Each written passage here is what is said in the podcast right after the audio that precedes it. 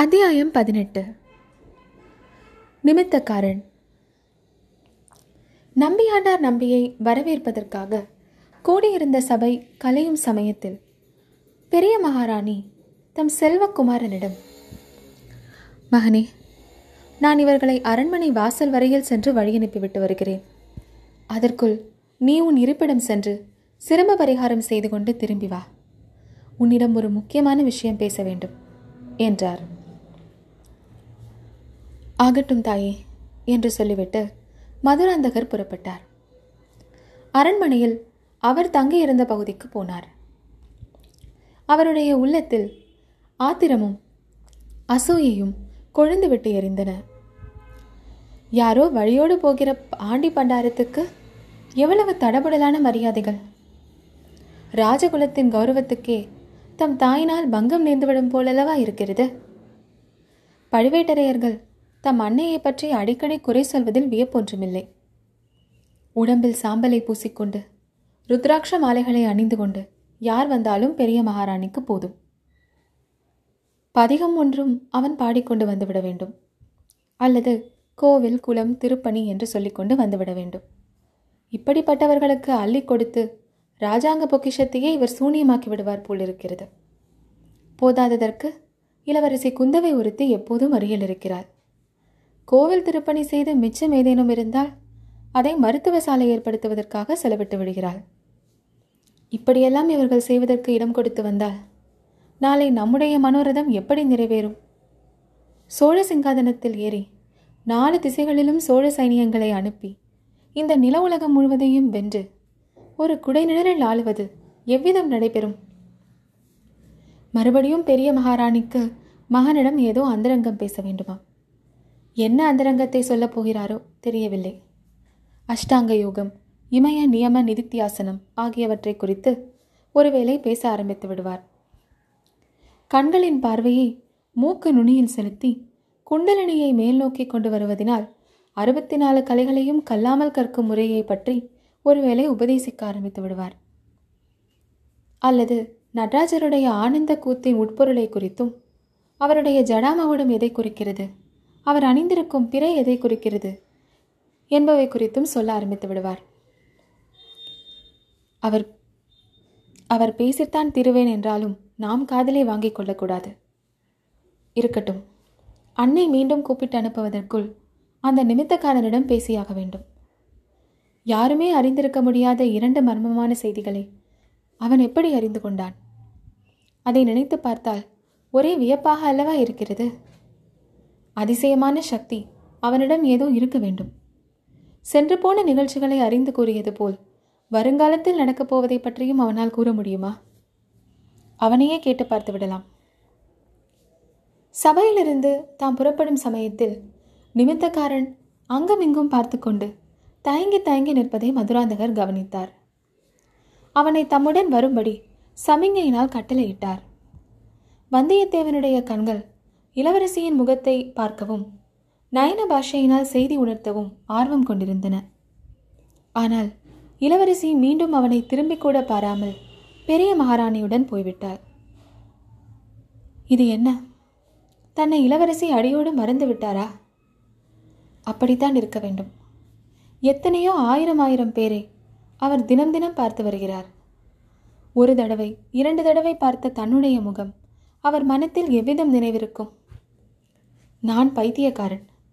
இரவும் பகலும் எத்தனை எத்தனையோ விபரீத சம்பவங்கள் அபாயங்களிடையிலும் இளவரசியின் திருமுகத்தையே நினைத்து கொண்டிருந்தேன். இளவரசி எதற்காக என்னை நினைத்திருக்க வேண்டும்? தேனி தேனை விரும்பி மலரை சுற்றி சுற்றி வருகிறது. மலருக்கு தேனியை பற்றி என்ன கவலை? மலர் சூரியனை பார்த்து புன்னகை புரிந்து கொண்டிருக்கிறது. குந்தவையின் முக மலரை விரியச் செய்யும் அந்த சூரிய தேவன் யாரோ? ஆயினும் தன்னை எதற்காக அனுப்பினாரோ அந்த செய்தியை தெரிந்து கொள்வதிலே கூட அவருக்கு ஆர்வம் இல்லாமலா போய்விடும். தனக்கு முன்னாலே யாராவது வந்து சொல்லியிருப்பார்களோ? அது எப்படி முடியும்? இல்லை இல்லை. அவர் ஏதோ கவலையில் ஆழ்ந்திருக்கிறார் என்பதையும் அவர் முகம் நன்றாக காட்டியது. தன்னை அடையாளம் கண்டுகொள்ளாததுதான் காரணமாக இருக்க வேண்டும். அந்தரங்க ஓலை எடுத்துக்கொண்டு இலங்கை சென்ற தூதன் மதுராந்தகத்தேவரன் பரிவாரங்களில் ஒருவனாக சபைக்கு வந்தால் எப்படி அடையாளம் கண்டுபிடித்து தெரிந்து கொள்ள முடியும்? ஆஹா இளவரசியை சந்தித்து அந்நகரில் நுழைவதற்கு தான் கையாண்ட யுக்திகளை பற்றி சொல்லும்போது அவர் எவ்வளவு ஆச்சரியம் அடைவார்? ஆனால் சந்திப்பது எப்படி? செய்தி சொல்லி அனுப்புவது எப்படி? நிமித்தக்காரா என்ன யோசனையில் ஆழ்ந்திருக்கிறாய்? என்ற மதுராந்தகரின் குரலை கேட்டு வந்தியத்தேவன் திடுக்கிட்டான். அதற்குள்ளே அவர்கள் அரண்மனையில் மதுராந்தகத்தேவருடைய தனி அறைக்கு வந்திருந்தார்கள். அந்த நாளில் ஜோதிடர்கள் ஆருடக்காரர்கள் ரேகை பார்த்து குறி சொல்வோர் நிமித்தக்காரர் இப்படி வருங்காலத்தை பற்றி சொல்வோர் பலர் இருந்தனர். ஜோதிடர்கள் ஜாதகம் பார்த்தும் கிரகங்கள் நட்சத்திரங்களின் சஞ்சாரத்தை கணித்தும் ஜோதிடம் சொல்வார்கள். ஆருடக்காரர்களோ தங்களிடம் வருபவர்கள் பேசும் சொற்களை கொண்டும் ஆருடம் கேட்கும் வேலையை கொண்டும் நூற்றி எட்டில் ஒரு இலக்கம் சொல்லும்படி கேட்டும் சுபாசுபங்களை பற்றி பொதுப்படையாக சொல்வார்கள். ரேகை சாஸ்திரமோ அன்றைக்கிருந்தபடியே இன்றைக்கும் இருந்து வருகிறது. நிமித்தக்காரர்கள் என்பவர்கள் ஞான திருஷ்டி படைத்த முனிபுங்கவர்களைப் போல் அகக்கண்ணினால் பார்க்கும் ஆற்றல் உடையவர்கள். அவர்கள் மனத்தை ஒருமுகப்படுத்தி வைத்துக்கொண்டு அகக்கண்ணின் உதவியினால் முக்கால நிகழ்ச்சிகளையும் நேரில் பார்ப்பது போல் பார்த்து உரைப்பார்கள். சிலர் புறக்கண்களை மூடிக்கொண்டு தியானத்தில் அமர்ந்து சொல்வார்கள். இன்னும் சிலர் தீபப்பிழம்பை உற்று நோக்கிய வண்ணம் மனத்தை ஒருமுகப்படுத்தி கொண்டு நடந்து போன நடக்கப் போகிற நிகழ்ச்சிகளை அந்த தீபப்பிழம்பில் பார்த்து சொல்வார்கள். இன்னும் சிலருக்கு எதிர்ப்பட்டவர்களின் முகத்தை பார்க்கும்போதே அவர்களுடைய சென்ற கால வரலாறும் வருங்கால வரலாறும் மனத்தில் தோன்றிவிடும். இத்தகைய அதிசய சக்திகள் படைத்தவர்களை தவிர காக்க இடம் போயிற்றா வலம் போயிற்றா என்பது முதலான வெளி நிகழ்ச்சிகளை கொண்டு சகுன பலன்களை உரைக்கும் சாதாரண நிமித்தக்காரர்களும் உண்டு. வந்தியத்தேவன் தன்னை நிமித்தக்காரா என்று மதுராந்தகர் அழைத்ததும் திருக்கிட்டான். இளவரசர் மேலும் தன்னை என்னென்ன கேள்விகள் கேட்பாரோ தெரியவில்லை. அவற்றுக்கெல்லாம் சாமர்த்தியமாக தக்க விடை கூறி சமாளித்துக் கொள்ள வேண்டும். கடவுளே இங்கிருந்து இவரிடமிருந்து தப்பித்து செல்வது எப்படி? இளவரசியை தனியாக சந்தித்து பேசுவது எப்படி? வேறு யோசனை ஒன்றுமில்லை ஐயா. நான் நிமித்தக்காரனாக இருப்பதைக் காட்டிலும் இப்போது சபையில் பார்த்த பிள்ளையைப் போல் நாலு பதிகங்களை கற்றிருந்தால் எவ்வளவு நன்றாக இருக்கும்? எனக்கும் எவ்வளவு உபச்சார மரியாதையெல்லாம் நடக்கும்? அதைத்தான் சிந்தித்துக் கொண்டிருந்தேன் என்றான். யார் வேண்டாம் என்றார்கள்? நீயும் தேவார திருப்பதிகம் கற்றுக்கொண்டு பாடுவதுதானே? இளவரசே இன்னாருக்கு இன்னபடி என்று எழுதியிருப்பது போலத்தானே நடக்கும். வீண் ஆசைப்பட்டு என்ன பயன்?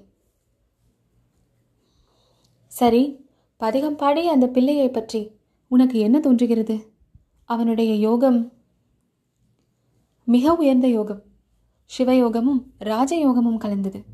மன்னர்களும் மகாராணிகளும் அந்த பிள்ளைக்கு மரியாதை செய்வார்கள். மகான்களுடைய பெயருடனே அவருடைய பெயரும் சேர்ந்து இப்பூ உலகத்தில் நெடுங்காலம் விளங்கும். வல்லவரையன் ஏதோ குருட்டாம்போக்காக இவ்விதம் கூறினான்.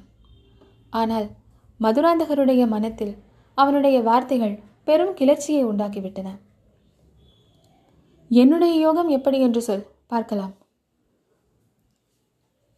அவனுடைய யோகத்தைப் போலவே தங்கள் யோகமும் சிவயோகமும் ராஜயோகமும் கலந்தது. ஆனால் இன்னும் மேன்மையானது. அப்பனே கொஞ்சம் விவரமாக சொல் பார்க்கலாம். வல்லவரையன் என்ன சொல்வது என்று யோசிக்க அவகாசம் வேண்டினான். ஆகையால் இப்படியெல்லாம் அவசரப்பட்டால் முடியுமா? விவரமாக சொல்ல வேண்டுமானால் தீபம் ஏற்றி அகில் புகை போடு சொல்ல வேண்டும். தாங்களும் தீபத்துக்கு பின்னால் உட்கார்ந்து கொள்ள வேண்டும். அப்போது வருங்கால நிகழ்ச்சிகளை நடக்கப் போகிறபடியே பார்த்து சொல்வேன்.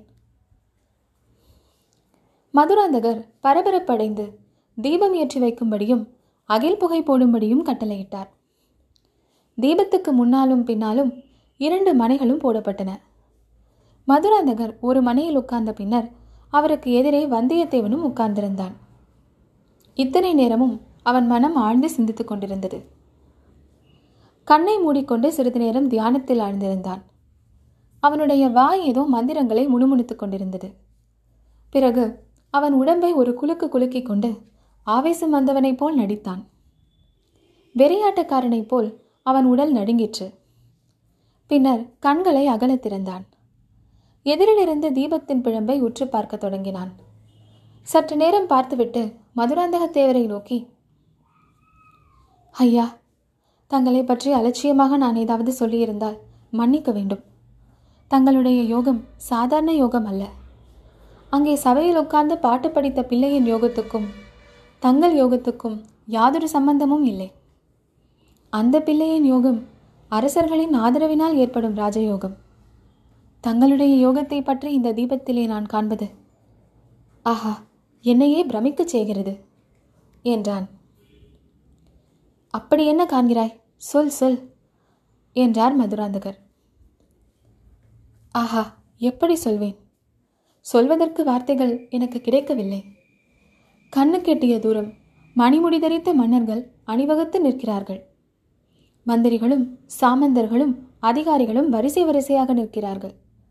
அவர்களுக்கு அப்பால் முடிவில்லாத கடலைப் போல் சேனா வீரர்கள் அலைமோதி கொண்டு நிற்கிறார்கள்.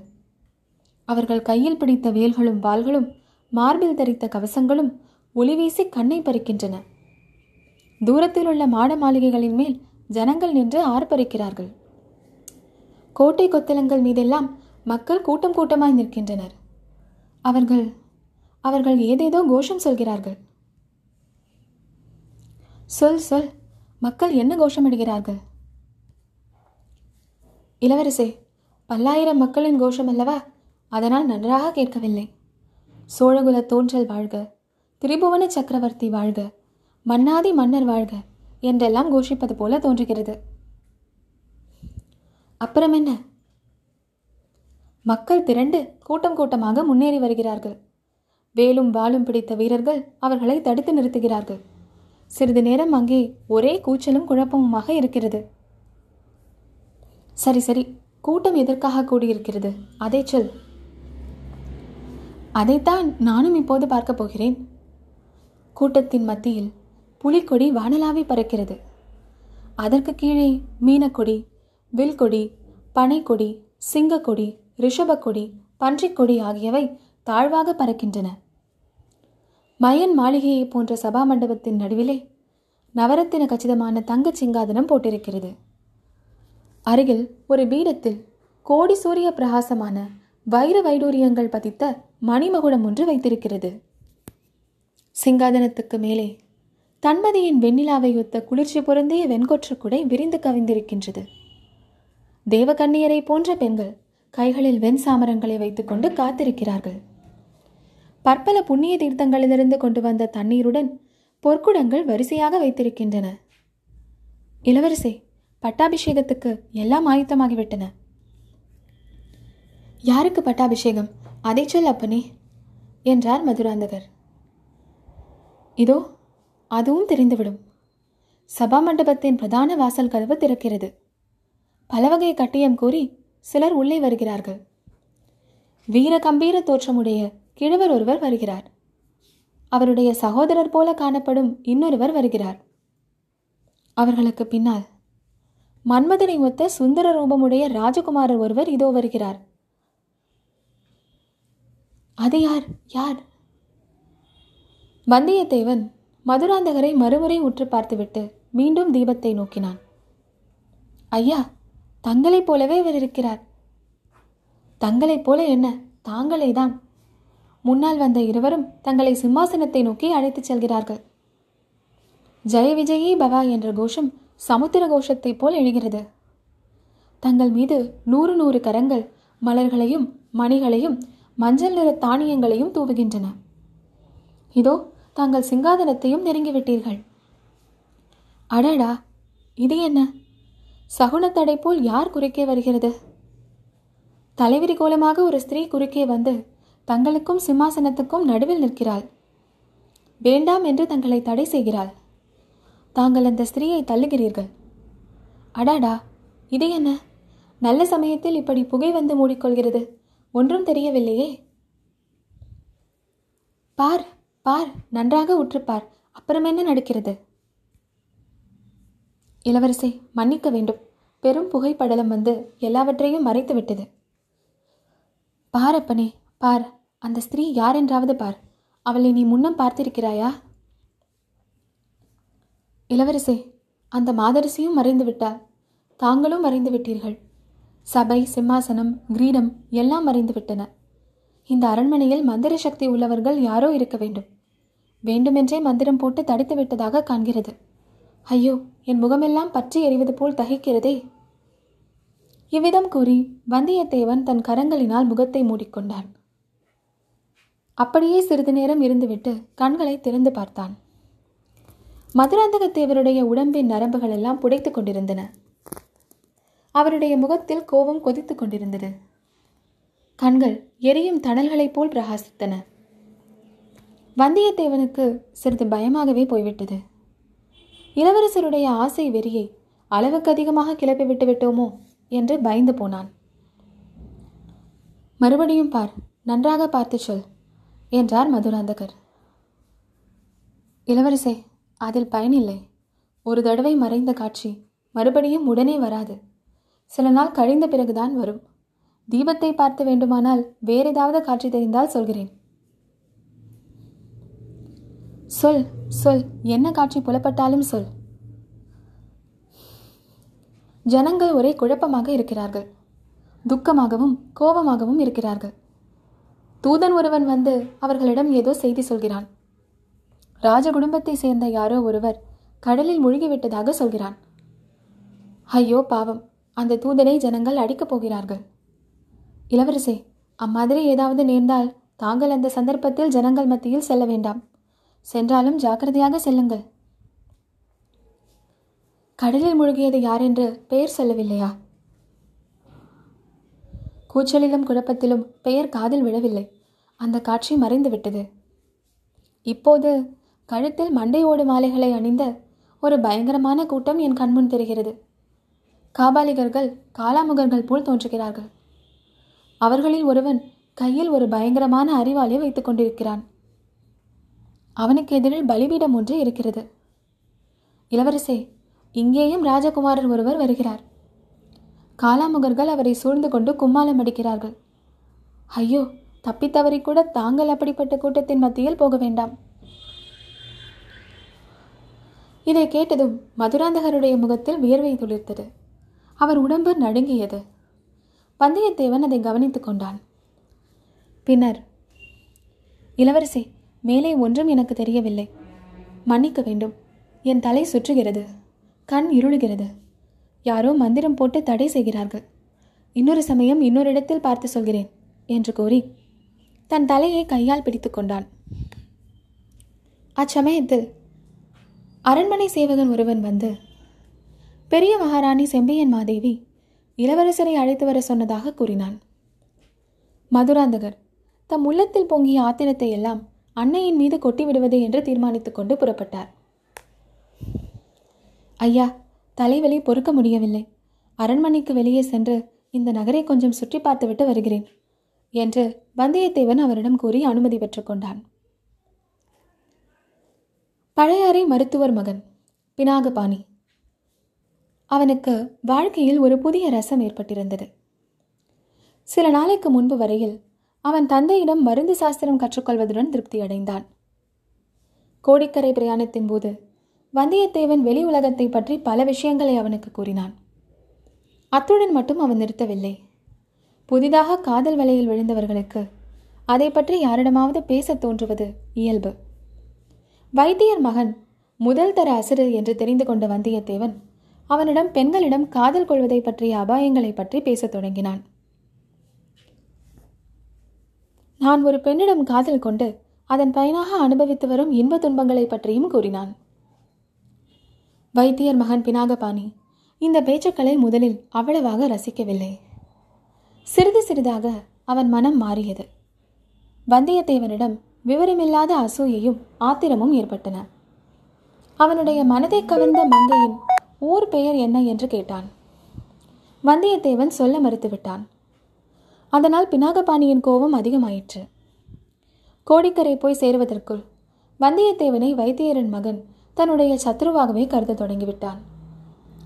அவன் மனதுக்குள் புதைந்து கொண்டிருந்த தீ பூங்குழலியை பார்த்ததும் கொழுந்துவிடத் தொடங்கியது. பூங்குழலி அவனை மறுத்ததுடன் பரிகாசமும் செய்தாள்.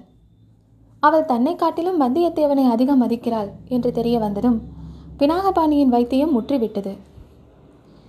வந்தியத்தேவனை தொடர்ந்து வந்த வீரர்களிடம் அவனை காட்டிக் கொடுக்கவும் துணிந்தான். பழுவேட்டரையரின் நாட்கள் வந்தியத்தேவனை பிடிக்க முடியாமல் பினாகபாணியை பிடித்துக்கொண்டு தஞ்சை சென்றார்கள். சிறிது நேரம் அவன் பாதாள சிறையில் வசிக்கும்படி நேர்ந்தது. இதனால் எல்லாம் அவனுக்கு முன்பே வந்தியத்தேவனிடம் உண்டாகியிருந்த கோபம் மேலும் வளர்ந்தது. இளவரசி குந்தவை அவனை பார்த்து பேசி விடுதலை செய்வதற்காக பாதாள சிறைக்கு போவதற்கு முன்னாலேயே அவன் விடுதலையாக இருந்ததை கண்டோம். விடுதலை செய்தவள் பழுவூர் இளையராணி நந்தினிதான். தன்னிடம் சொல்லிக் கொள்ளாமல் வந்தியத்தேவன் தஞ்சை அரண்மனையிலிருந்து தப்பி சென்றதை பற்றி நந்தினி கோபமும் சந்தேகமும் கொண்டிருந்தாள்.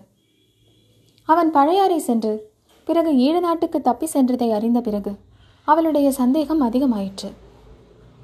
எப்படியும் ஒரு நாள் பழையாறைக்கு திரும்பி வந்து இளவரசி குந்தவையை பார்க்க முயல்வான் என்று ஊகித்தாள். அப்போது அவனை கண்டுபிடித்து செய்தி அனுப்ப பழையாறையில் தனக்கு நம்பகமான ஆள் ஒருவன் வேண்டும் என்று தீவிரமாக எண்ணினான். வைத்தியர் மகன் பினாகபாணியை பார்த்து பேசிய பிறகு அவன் அந்த வேலைக்கு சரியான ஆள் என்று முடிவு செய்தாள். அவனிடம் அந்த பெரிய பொறுப்பையும் ஒப்படைத்தாள். உனக்கு துரோகம் செய்துவிட்டு தப்பி சென்றவன் சீக்கிரத்திலேயே ஒரு நாள் பழையாறைக்கு திரும்பி வருவான். நீ கண்ணும் கருத்துமாக பார்த்திருந்து அவன் எங்கெங்கே போகிறான் என்னென்ன செய்கிறான் என்பதை கவனித்து எனக்கு உடனே சொல்லி அனுப்ப வேண்டும். அவ்விதம் செய்தால் உனக்கு வேண்டிய வெகுமதிகளை அளிப்பேன் என்றாள். பின்னர் சின்ன பழுவேட்டரையரும் அவனை அழைத்து வந்தியத்தேவனை பற்றி கட்டளையிட்டார். அந்த ராஜதுரோகி திரும்பி வரும்போது அவனை பிடித்து கொடுத்தால் உன்னை நமது ஒற்றர் படையில் சேர்த்து பெரிய அதிகாரியாக்கி விடுகிறேன் என்று அவனுக்கு ஆசை காட்டியிருந்தார். அது முதல் பினாகபாணி மருத்துவ தொழிலில் பற்ற எழுந்துவிட்டான் ஏதேதோ ஆகாச கோட்டைகள் கட்டிக்கொண்டே பழையாறை நகரின் வீதிகளில் ஓயாமல் அலைந்து கொண்டிருந்தான். திடீர் திடீரென்று அவனுக்கு சந்தேகம் உதித்துவிடும். வீதியில் போகிறவர்களின் அருகில் ஓடிச் சென்று முகத்தை உற்று பார்ப்பான். இவனில்லை என்று முணுமுணுத்துக் கொண்டே அப்பால் செல்வான். இதை பார்த்த பலரும் வைத்தியர் மகனுக்கு சித்தப்பிரமை பிடித்துவிட்டது என்று எண்ணத் தொடங்கினார்கள். ஆயினும் பினாகபாணி தன்னுடைய முயற்சியை கைவிடவில்லை. மதுராந்தகத்தேவரும் அவருடைய பரிவாரங்களும் பழையாறைக்குள் பிரவேசித்த போது பினாகபாணி அவர்களை அவ்வளவு நன்றாக கவனிக்கவில்லை. அவர்களில் வந்தியத்தேவன் இருக்கக்கூடும் என்று அவன் எதிர்பார்க்கவே இல்லை. திருநாரையூர் நம்பியின் பல்லக்கை சூழ்ந்திருந்த பெரும் கூட்டத்திலே அவன் சுற்றி சுற்றி வந்து பார்த்து கொண்டிருந்தான். அப்போது சற்று தூரத்தில் மதுராந்தகருடைய பரிவாரம் போது தெரிந்தது. மதுராந்தகருக்கு அருகில் குதிரை மேல் இருந்தவன் ஒரு தடவை திரும்பி பார்த்தபோது பினாகபாணிக்கு ஐயம் உதித்தது. ஆனால் அவன் விரைவாக சென்று அரண்மனையில் புகுந்து விட்டதால் சந்தேகத்தை தீர்த்து கொள்ள முடியவில்லை.